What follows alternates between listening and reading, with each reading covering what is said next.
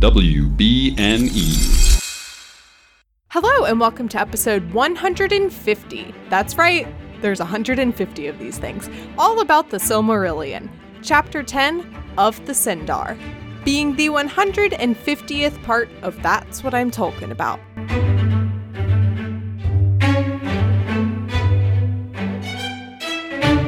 My name is Mary Clay. If that's too complicated for you, just call me MC. I've been experiencing the world of J.R.R. Tolkien for the first time, and right now I'm reading The Silmarillion, so you don't have to. Today I'm joined by Critique Geek on TikTok. Welcome, Amber. Hey, thanks for having me. Thanks so much for coming on.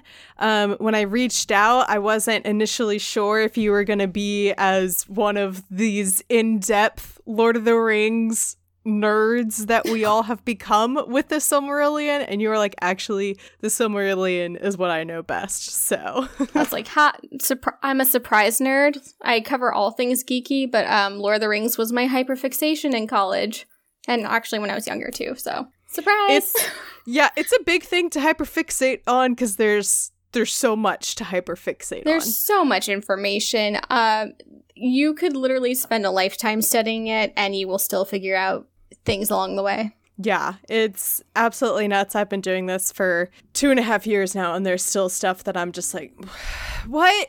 we need to go back. What was that about? Tolkien was nothing if not thorough. yes. Oh my gosh. Um, I, a little too much. Like, just, just, just a little too much. It's like all those TikToks about like God, pour, someone is God pouring water into like three different bowls of someone's like different personalities and he just poured a little bit too much into like hyperfixation and details and and world building for Tolkien. Yep. I mean, he is the father of world building. hmm that's for sure. So, uh, before we dive into the chapter, why don't you tell me and the listeners a little bit about your history with Tolkien and Lord of the Rings? How did, um, how did you come to it? Was it through the movies or was it through The Hobbit or the books? What was that like? So I first read The Hobbit when I was about 10. Um, it was recommended to me by a friend, and I picked it up and I loved it. And I'd heard not long after that that the, they were going to make Lord of the Rings the sequels into movies. And being the kind of kid that I was, it's like, well, I have to read the books before I see the movies. I cannot see the movies until I read the books. Uh, so I got, I remember I got the books for my 11th birthday, which was a couple months before the movies came out. And I just sat down. I'm like, all right, let's go. And I read all of them in a couple weeks. Wow. That's a big endeavor for an 11 year old. Uh, I was a reader as a kid. That reading was my hyperfixation. I was the kid that would bring, you know, the book to the dinner table and not really pay attention to anything else because I was busy reading. Uh, so that's how I first got into Tolkien. And then from there, I was like, well, now I have to get all the books. So I ended up, you know, conning my grandma into buying me some of the histories of Middle Earth and the Silmarillion and Unfinished Tales and all that. And I think I first tried to read the Silmarillion when I was about 11 or 12. And I don't think I retained very much of it because it's a very Yeah. difficult read. Yeah. but as I as I got older, I in in college I really got interested in the influence of religion and religious texts on fantasy literature. And that's kind of how I came back to the Silmarillion and started rereading it and breaking it down and writing papers on it like the nerd that I am. Yeah, there's so much to write about with that topic, regardless of whether or not Tolkien, you know, said or didn't say or said things and then later said things that contradicted those earlier things about how his religion, you know, affected his writings and everything. And then, of course, contrasting that with his good old pal, C.S. Lewis, who was like, I will kill myself if everyone doesn't know that this lion is Jesus. Yes, and that's er, was a huge point in my study. You know, Tolkien may have hated allegory, but he was darn good at writing it. And of course, their Yeah. whole argument over it's called the theory the theory of subcreation, which is the idea that like if God exists, God exists in all worlds, and the greatest thing we can do to be closest to God is to create our something for ourselves. Huh. Yeah, That's really cool. That's really cool. There, that's like a really fascinating idea to think about. Yeah, and that so C.S. Lewis was, you know, very much into that idea, and then of course everything seeped in with Tolkien. I don't think he could fully get away from his religion, even if he, even though he tried. Yeah. and I would say the Silmarillion is evidence of that. Yeah. Um, I tell people the Silmarillion reads part like a history book and part like a religious text. Yeah. And that's it, why it it's, really is. it's so much more difficult to, you know, sit down and get through than something like The Hobbit or The Lord of the Rings, which is a very clear narrative. Yes. Yeah. Um this is this chapter i think especially is where like the narrative so far it's been pretty straightforward of like okay we're following like the creation of this world the creation of this universe there are these deities and then okay now there are elves coming and there's evil and it's been pretty straightforward but this chapter is where we kind of like take a step back in the Mhm. timeline of what we have already read to jump to other people's points of view of what's going on on their side of things. And i'm like oh my god i forgot you existed. So yeah i would say it's definitely starting to get less linear now. Um and i'm sure it will continue to do that.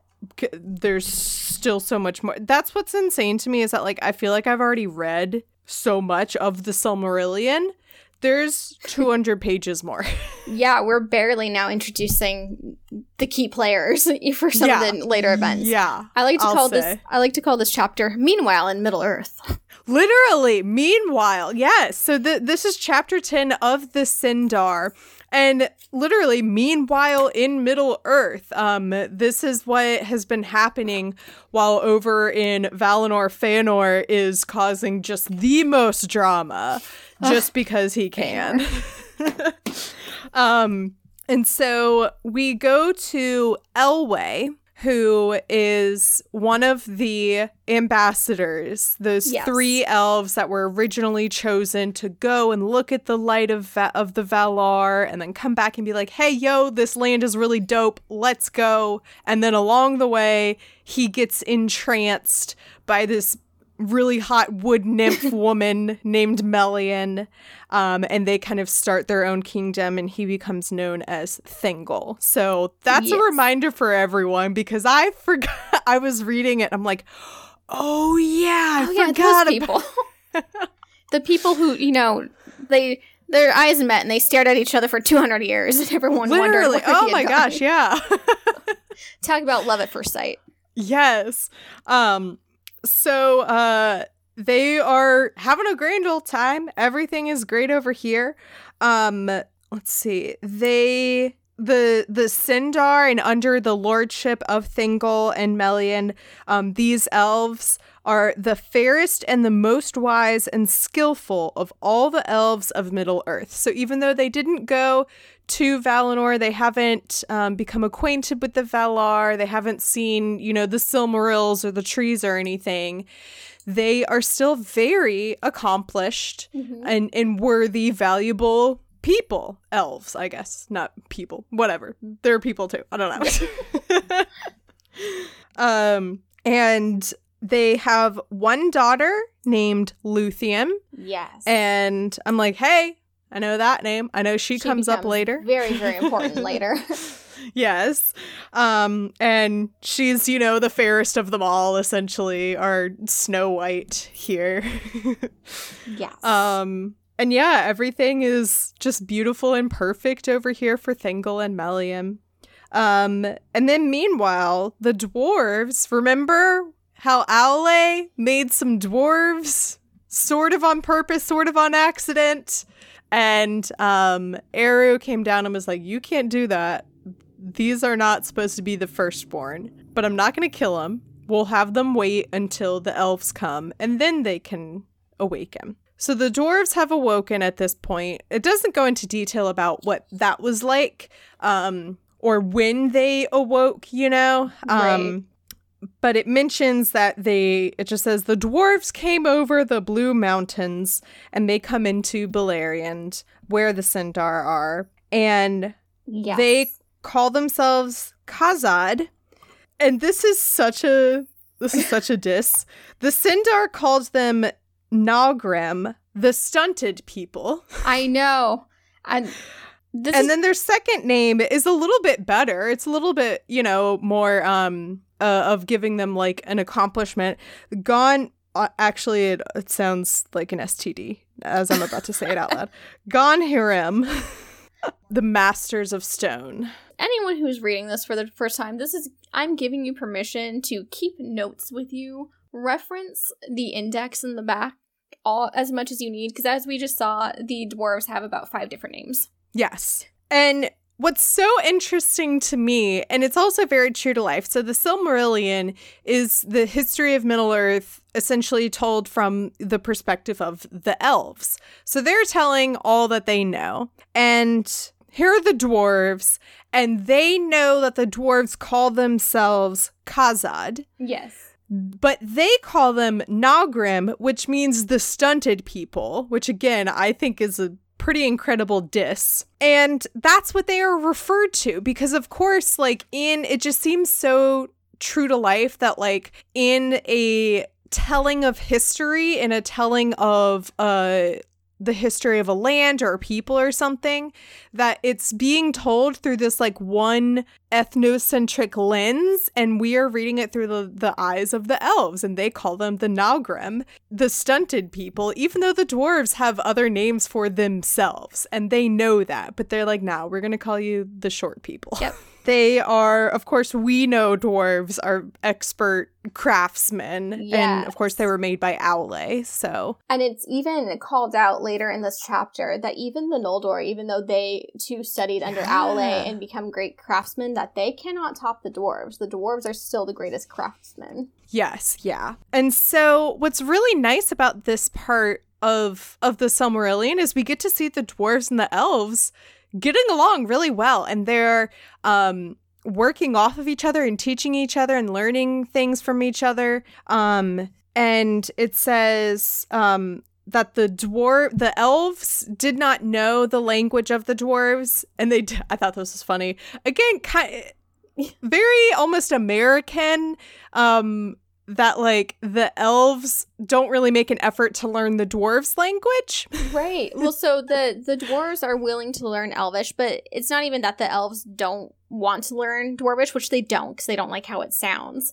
But the dwarves don't make an effort to teach them either. They're like, no, no, we're gonna keep this. We're gonna keep this for ourselves too. yeah. but it is Um, very much like the elves are very much positioning themselves as like, oh no, we're we're the the dominant race here. Where you should be modeling yourselves after us. yeah. However, the dwarves though, they're very willing to learn. They're coming over here and they're like, "Oh, hey, cuz the uh, the the Sindar at this point have not met any other living Mm-hmm. peoples or creatures aside from like birds and trees because the rest of the elves have gone over to Valinor or they're like on the other side of the mountains by the coast or you know and so it's just them and so the dwarves show up and they're like oh hey some other people that we can hang out with. And the dwarves are also like that. So they're all generally pretty excited to be in each other's presence um and very like open and willing to um to to help each other which is really like wonderful and beautiful to see considering we know that in the future and this chapter does hint at that um Right. that the dwarves and elves have quite a falling out and um even by the time you know many many ages later um obviously we see between Legolas and, and Gimli the start of their enemies to lovers Ooh, you're gonna Trope. the fanboys with that one. Nah, they don't listen. They're they they they tuned out um one minute into this, if they even listened at all. Um I only have the the good people listening Good. now. Um, So But also, you got to remember the dwarves were they were still getting paid for all this work, uh, whether it's Yeah. through knowledge from Melian or from the pearls from the um from the ocean. Yes, very fa- I appreciate that too. That they're like, you know what, we're not just gonna like we understand this is a labor. Like this is a lot for you to do. They know the we're, value we're gonna of their reward work. that. yeah. Um so yeah, it's all the grand old time here. Um however Melian has um is it that she has a vision or she just She has see. A, yeah, like, she it just says senses.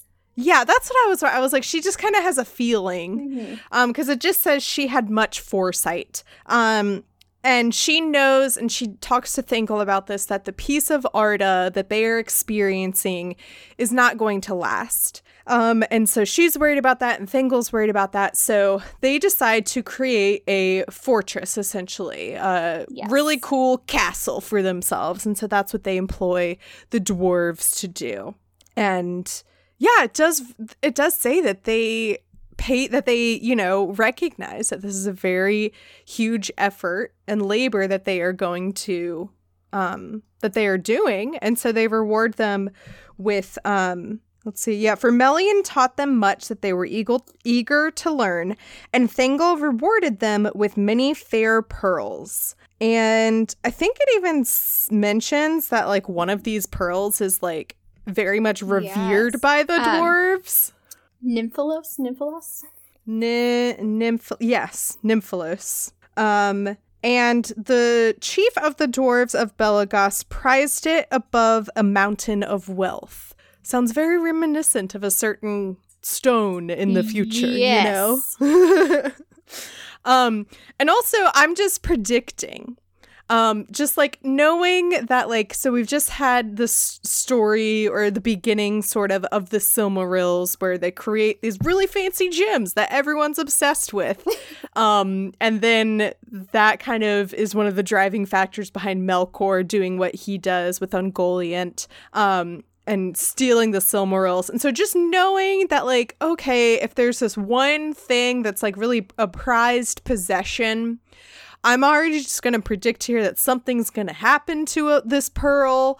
Maybe that's what causes some strife between the elves and the dwarves. I don't know, but just like just thinking about like my my tropes of like when you introduce one like really fancy thing that everyone's like, "Oh yeah, this was the coolest thing of all," and everyone loved it a lot. I have a feeling it's either going to be fought, people are going to fight over it, or it's going to get lost or stolen or, or something. So, or the none of that happens at all. And I just spend a lot of time thinking and talking about a pearl that never shows up again. Yeah, I wouldn't I wouldn't worry about the pearl too much. Damn it! Anyway.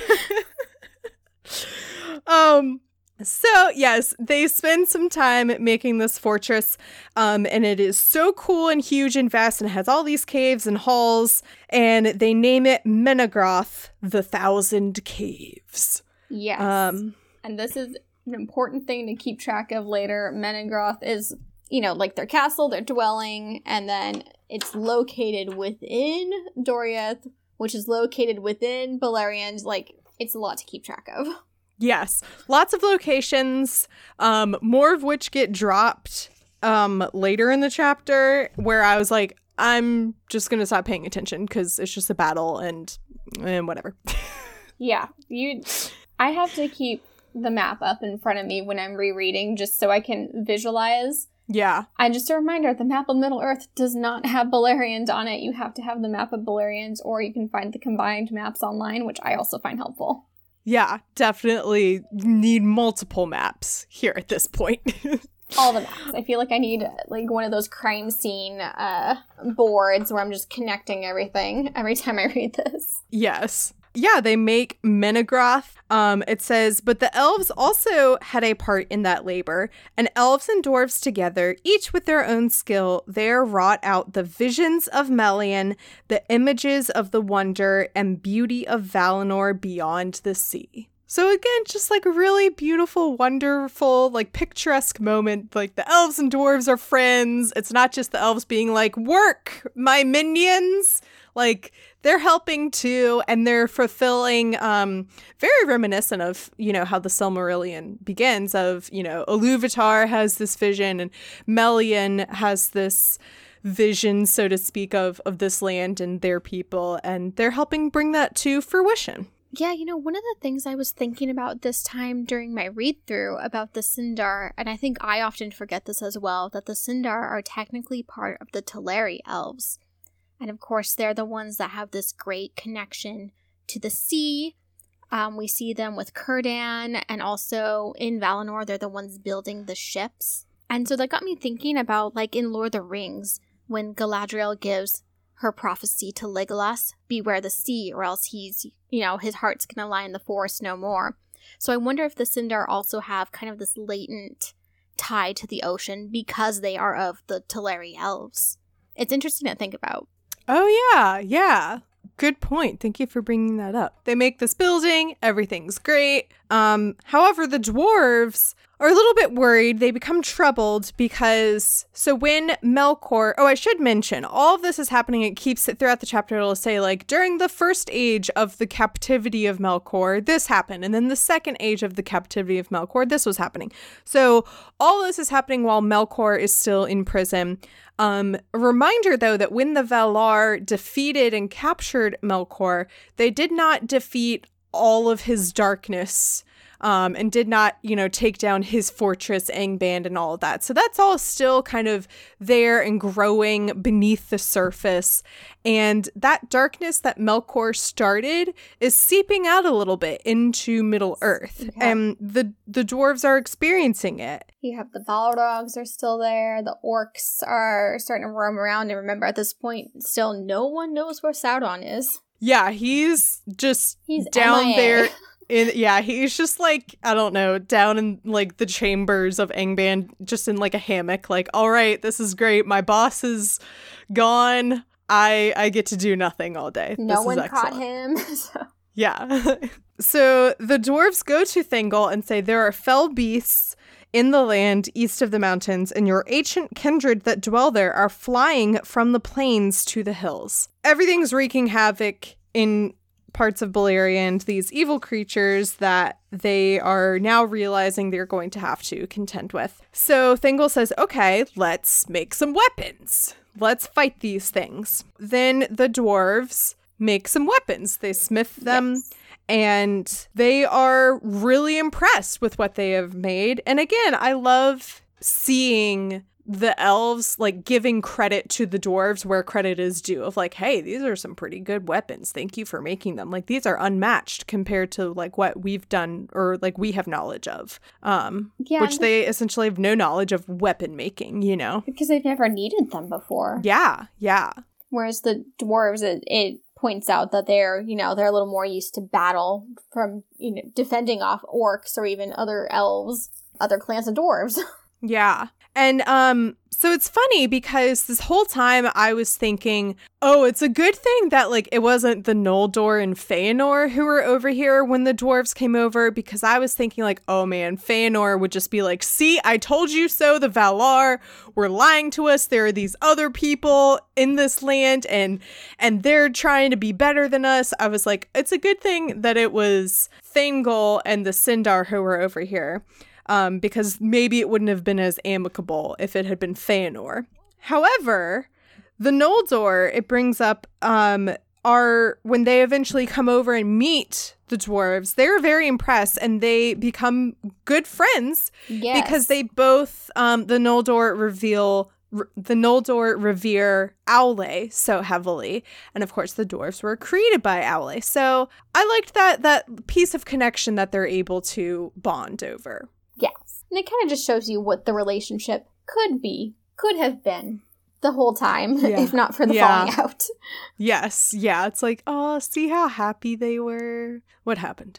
I guess we'll find out what happened. Chaos. Um, yeah. So they've created this stronghold. They've created lots of weapons mm-hmm. to defend themselves. So they're feeling pretty good about themselves, right? They're like, okay, everything's going to be okay. It's going to be good. Then um it mentions that okay, this is where I was like, I don't remember any of these people. um part so one of the groupings okay, I'm trying So, the Teleri were walking over Middle Earth going towards Valinor. Yes. And they were le- originally led by Elwë Yes. Then he gets distracted by this hot girl. He goes off. And some of the other elves go off with him and some of them continue moving forward with Olwe, and they make it over and have their little island over in Valinor. And then yes. there are some that stay on the coast of yeah. Middle Earth, of Beleriand, and they are led by Linwë. Is that correct? Yes. Okay, great. Excellent. so, that background refresher for everyone, myself included. So there is Linwë leading one faction of the Teleri who are kind of on the coast of Beleriand, and they come over. Uh, his son Denethor, not to be confused With, with Denethor. Denethor, the elf, not to be confused with Denethor, the terrible father. Um, the son of this faction of Teleri come over because they've been experiencing some troubles too, and they find Thingol and the rest of these elves, and Thingol and the Sindar are like, "Oh my god, there's more, bro! Like Yeah. we we, I remember you from like."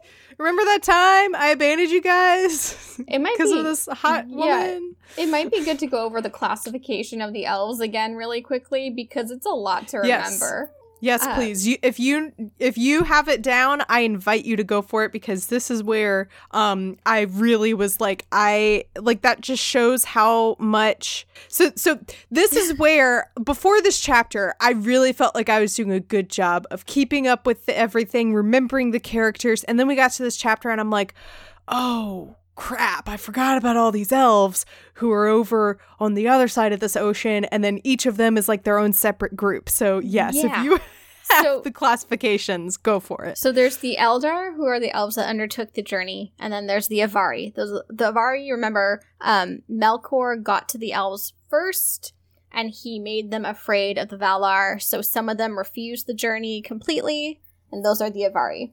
Um, within Middle Earth, we deal mostly with the Eldar, which are divided up into the Vanir, the Vanir, the Noldor, and the Teleri.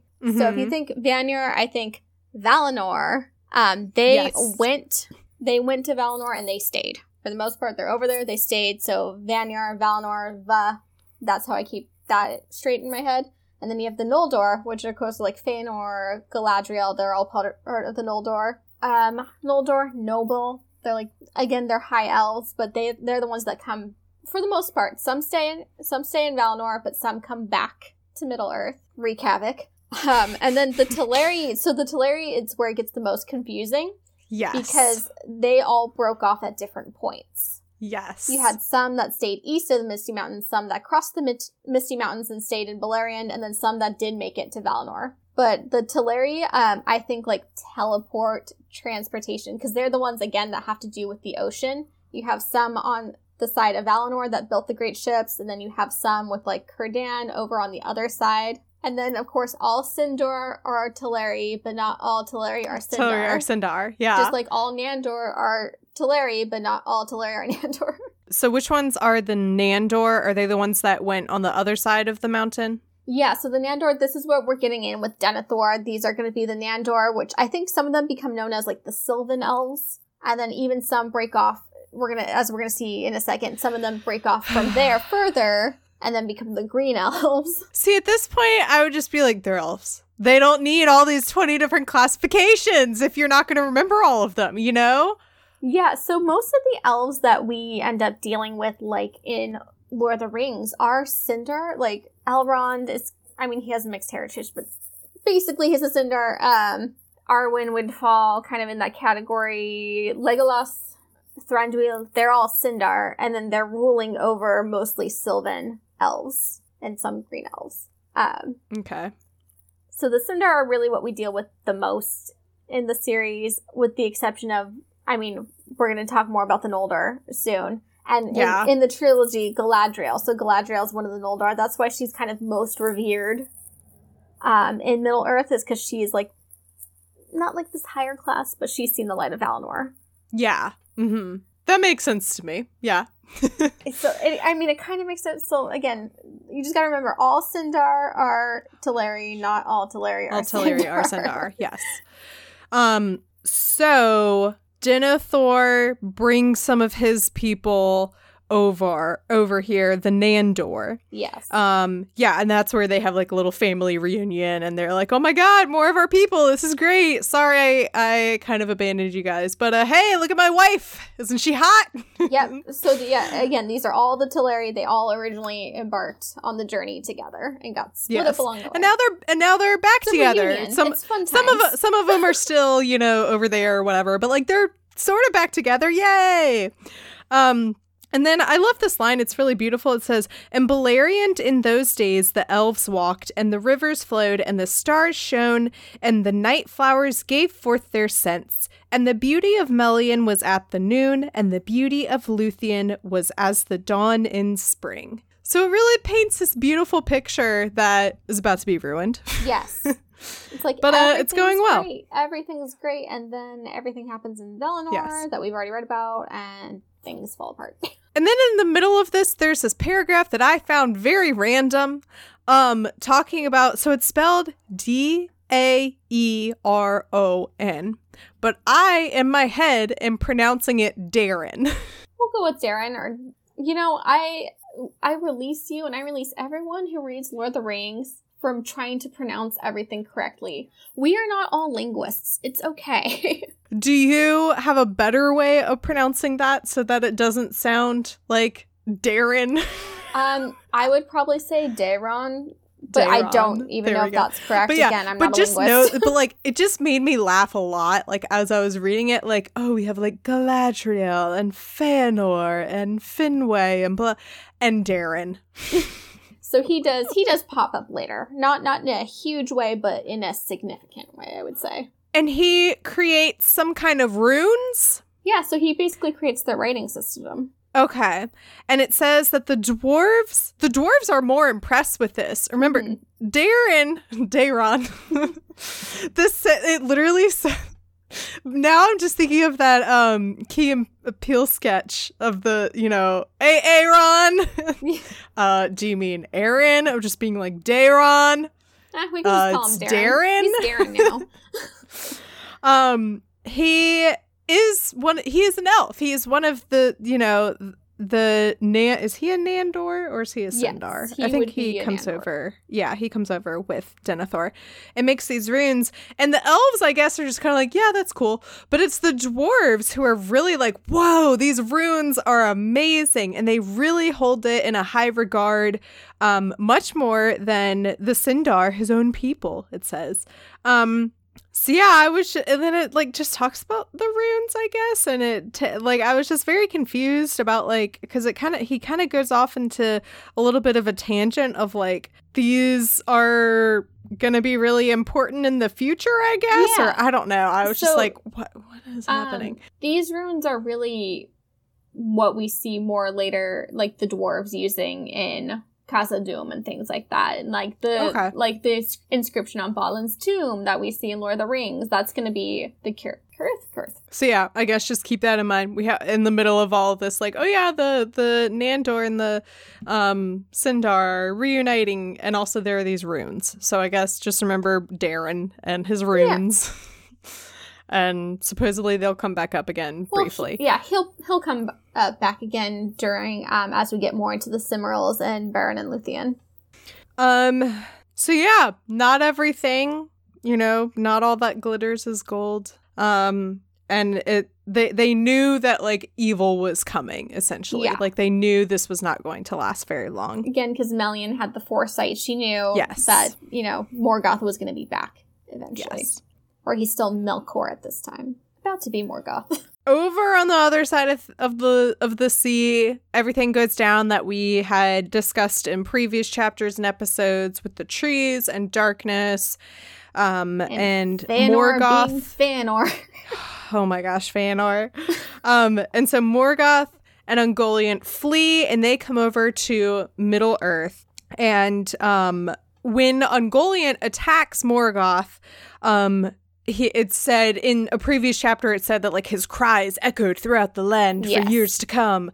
Um, and it brings that up again here. It says, but the cry, the great cry of Morgoth echoed throughout Beleriand, and all its people shrank for fear. For though they knew not what it foreboded, they heard then the herald of death. So they're like, they hear this and they're like, I don't know what that means, but like, I'm smart enough to know it. It doesn't mean anything good. this is basically Middle Earth going dun dun dun. Yes, yes, like cue dramatic music. um, and Ungoliant flees and comes almost like pretty much into their land, into their territory. But our girl Melian it says, But by the power of Melian she was stayed and entered not into Neldoreth, but abode long time under the shadow of the precipices in which Dor hmm, Dorthonion fell southward. So Melian holds her off and kind of wards her into a different, you know, forces her into a different area of the land. Um, where again in a previous chapter we don't really know what becomes of Ungoliant. She goes and breeds some in Yep. some lands, and then all we know is it's like some say she ate herself. and What a way the to go out. Th- right? Right? My girl was dramatic till the end there. yes, I appreciate it. Um, but Morgoth, our homeboy Melkor, he's still dramatic AF, and now he's returned to his fortress where Mhm. he's had the orcs, the Balrogs. Um, it doesn't mention Sauron, but I'm assuming they He's- they had they he came home and they did a little like he- secret handshake, you know. um and so thus begins it says um the first battle in the wars of Beleriand. And so the Mhm. orcs and um these fell beasts come out and kind of surround um what is it called the the fortress Min- Menegroth. Menegroth. Um, and so on one side of the fortress of of the castle, they're doing they're you know it's a hard battle, but they eventually um the elves and the the dwarves are fighting too, right? Yes. Yes, the elves and the dwarves all fighting. They're doing pretty good, and they eventually win. Yeah. But on the other side of things, it's not doing so well for our boy Denethor, who we just met. Um, and then he gets killed. So no more Yeah. Denethor. Bye.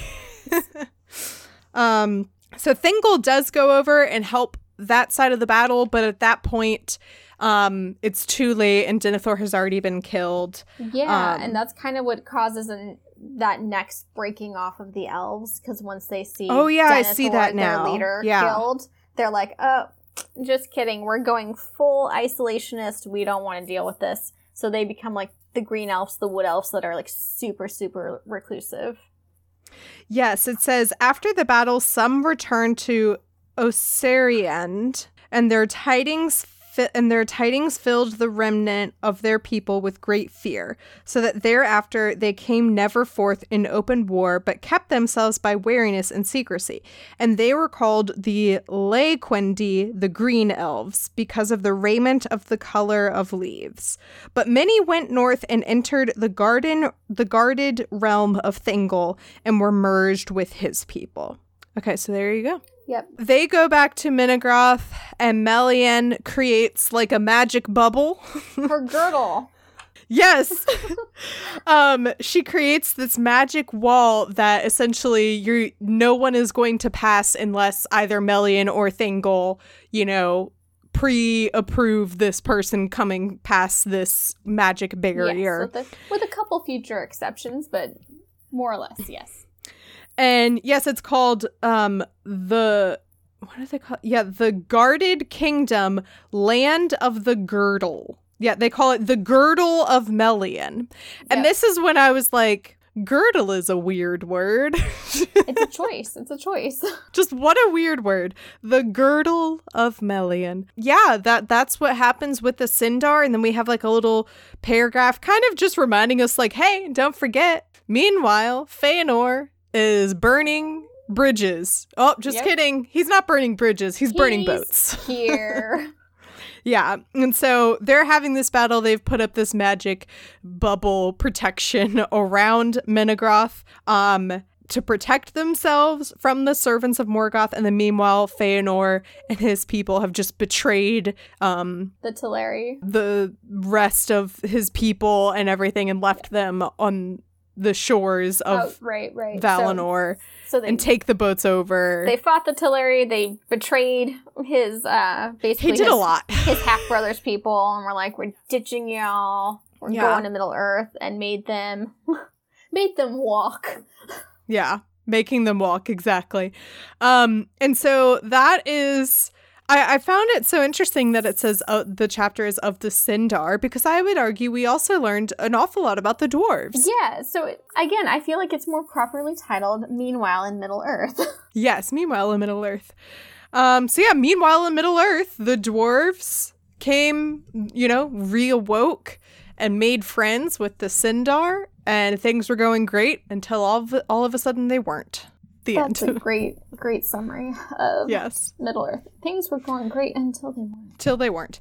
Um, and then I think the next chapter. Oh, never mind.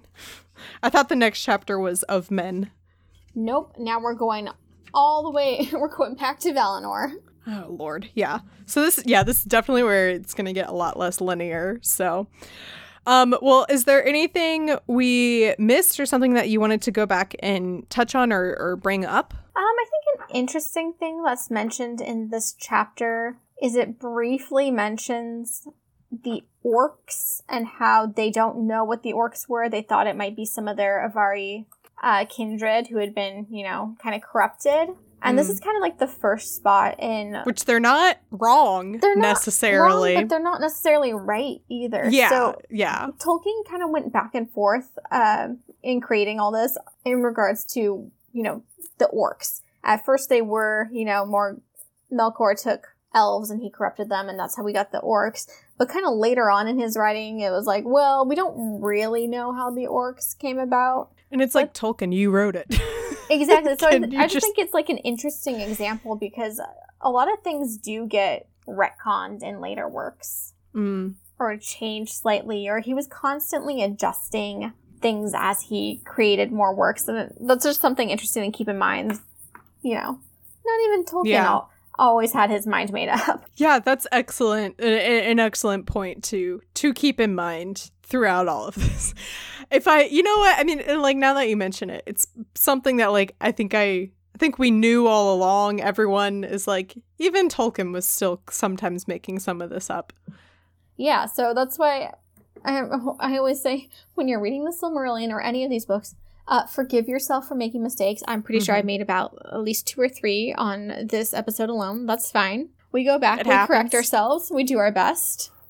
Exactly. Not you Yeah. don't have to keep you know your brain doesn't have to be a walking uh, dictionary encyclopedia of everything Tolkien. I'm I'm just so amazed at the people who whose brains are that. Where I'm just like, how? How do you keep track of all? That's outstanding. Like like I I just it, I don't know. I'm just in awe of people who who just like know all of these different you know Mhm. etymologies and and tree and you know family trees and histories and timelines and things and i'm just like i i, I forgot who thingol was so I mean, no one no one's infallible, but yeah, they're definitely. oh my gosh I do admire people who can just keep this all in their brain. I'm like, maybe if I Mm. only hyperfixated on Tolkien for the next uh, 10 to 15 years, I could do that. But, um, But, I'm a little ADHD. My interests change every two weeks. So, Yeah. there's like also no offense tolkien we love you we thank you for what you did but i think life would be very boring if we didn't explore works of fiction that were made in this century you know yeah. And I think, um, And I think it can also help us better appreciate Tolkien because then when you explore outside of Tolkien and you go into all these different genres or series or creations, then you can also see how Tolkien influenced other people, he you know? did- he laid a lot of groundwork for later fantasy, but I do think, you know, as a modern audience, we have to accept and embrace that he was not perfect. He Mm. did try his very best. You know, sometimes he made mistakes and he tried to go back and correct those mistakes.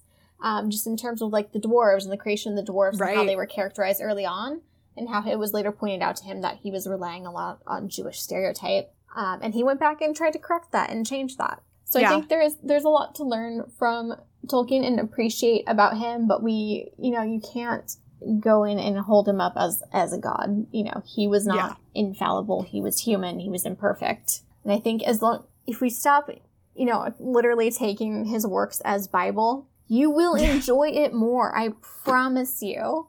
If you Yeah. let it go, you will enjoy it more. Yes, totally. So I think we're seeing a lot of that in the fandom right now as everyone's in an uproar Mm. over, you know, Rings of Power. The and- series, yeah. Yeah. Which um I think this is the first episode I'm recording since there was that big event that Mhm. um a lot of creators were invited. Were you a part of that at all? I was not. I was not. Okay, cool. Um, I just for I don't know full disclosure for everyone, I did not know that this was happening. Um, it's not any. I don't know. I would like to say I would like to think it's because I am like openly critical of Amazon and Jeffrey Bezos, like lit- like like so openly. And I would like to think that it's because compared to a lot of the other Tolkien creators, I think I'm a little bit more critical of Tolkien and Lord of the Rings. However, I think the reality is that I probably just was not noticed, um, which kind of sucks. But you know what? Anyway, point being is that I it's not like I was hiding something from everyone of like, ooh, I got invited to this event and didn't tell anyone, or I wasn't in, I was invited and I turned them down, or I don't know, whatever. Anyway, yeah, this big event happened where a lot of Tolkien creators were invited to see the, fir- I think it was the first 20 minutes or something, Yeah, or I don't know if it was the first 20 minutes of an episode, but it was 20 minutes of Rings of Power. And a lot of them are coming away with really great positive reception, which I, I'm really excited about. I I kind of like had lowered the bar anyway, where I was like, I as long as it's like an entertaining show, I'll probably enjoy it. You know, Mhm. the only thing that makes me feel icky is that it's Amazon. But Yeah, yeah. No, I would but agree yeah, you're that. you're totally right that like there have been there's been so much uproar um about the series, and if everyone would just be like, it's just fantasy, it's just a world created by a man, you know, then I think we'll all enjoy it more. But um. Yeah, that that being said though, I think hearing all of that like reception from positive reception from creators that like I trust that like a lot of them have been on Absolutely. you know, a couple of them have been on the podcast before and I have a couple of them, you know, slated to come on in the future. And I'm like, I trust y'all. If you say it was good, then I believe you. Yeah, So, especially coming from creators who I'd say aren't necessarily purists, but are, you know, a little bit more uh, concerned about. open minded. Well, I would say a little bit more concerned about keeping true to the lore than I am personally. Yeah. Because Mhm. I'm of the mindset that I view like books and movies, they're two separate art forms, they're two separate things. I don't even compare them anymore in the same way. Because it just kind of Yeah. personally ruins my enjoyment of things. Yeah, definitely. The way I so um this is how I kind I'm comparing it to the Witcher universe and like how I'm viewing all of this. So the Witcher Netflix series is very it's not very different from the books, but like it's definitely taken a lot of um it's a lot more i don't know flexible with like all the stories and like combining different elements and bringing in characters from like this story into this other story. And so it's definitely not like true to the books. However and then the video games are also a totally almost separate universe. And so the way i view it is like we just have like these three you know alternate timelines within this universe with these characters that i enjoy you know watching or reading. And so for me, I'm like, oh, cool. I just get to. That's why I started after watching the Netflix series. That's why I started reading the books, is I was like, cool. I get to learn more about this world, and like, oh, I get to like, I get to see it from like a different point of view, or like I get a different version of this story. And so that's what I'm looking forward to with the Amazon series, where it for me, I think it'll be more like maybe it's not like an exact retelling of whatever Tolkien wrote or laid out for a timeline, but Mhm. like it's just a different version. It's just a different way of telling this story. It's a new, you know, way of looking at it. I don't know. That was a lot of rambling. I'm going to shut up. That's okay. I'm the one that completely derailed you and led to the No. um, well, Amber, thank you so much for coming on. Uh, where can people find you on the internet? So you can find me on TikTok and on Instagram under Critique Geek. If you look very hard, you can also find me on Tumblr under It's Critique Geek, hanging out with all of us old, older millennial nerds. Oh boy. Tumblr. I was just I like accidentally opened my Tumblr app today. like it's still on my phone and I like went to tap something next to it and then Mhm. accidentally hit it and I opened it up and I was like, what is all of this? like I haven't been on Tumblr in such a long Oh, time. Oh, it's great now. It's just all it's like really, really niche stuff. Like I only all I get now is stuff about Lord of the Rings and um, Dracula, and it's fabulous. Very cool. That's what I'm talking about is a proud member of WBNE. If you want to learn more about the network, you can go to WBNE.org, where you will find all of our shows like Bacon and Eggs. Tyler and Ethan are currently on a hiatus, but there's no better time than now to catch up. The cover is by Vaishon Brandon. You can support him on Instagram at Vaishon Designs. You can get merch for That's What I'm Talking About by going to teepublic.com slash user slash Tolkien About Pod. You can follow the podcast on social media at Tolkien About Pod. You can follow me on Twitter and TikTok at MC Up and Instagram at MC Turn Down for What. You can support the podcast by becoming a patron. Go to patreon.com to explore the different tiers and perks that are available. If you join the 11sies tier, you will get access to bonus content such as my notes that I only realized until, I don't know, last week that I haven't been uploading those as frequently as I should be. Very sorry about that, y'all. So, if you are a member of the 11sies tier, you will be getting an influx of my notes that I take as I am reading each chapter. So, these are my very first thoughts and reactions. You will get to see me trying to work things out for the first time as I'm reading the Silmarillion. When I've come to the recording. I've already worked it out a little bit, but as I'm taking these notes, I have no idea what's happening. Or you can become a sponsor of the podcast like Josh. Josh recently upped his pledge from the Discord level to the shout out level. So thank you, Josh, so much for upping your support and showing how much you care for the podcast and me. I really appreciate that. That's really wonderful of you to do. Well, again, thank you for coming on. Do you have any parting words for the audience? Again, my parting words, I've said this a few times. You know, when you're approaching the works of Tolkien, give yourself grace, do it with patience, take notes if you need to, look at maps if you need to, look at the the index, the glossaries. No one has to remember all of this information. You do not have to keep everything organized in your mind. Just however you can best enjoy it, but don't stress. and that's what I'm talking about.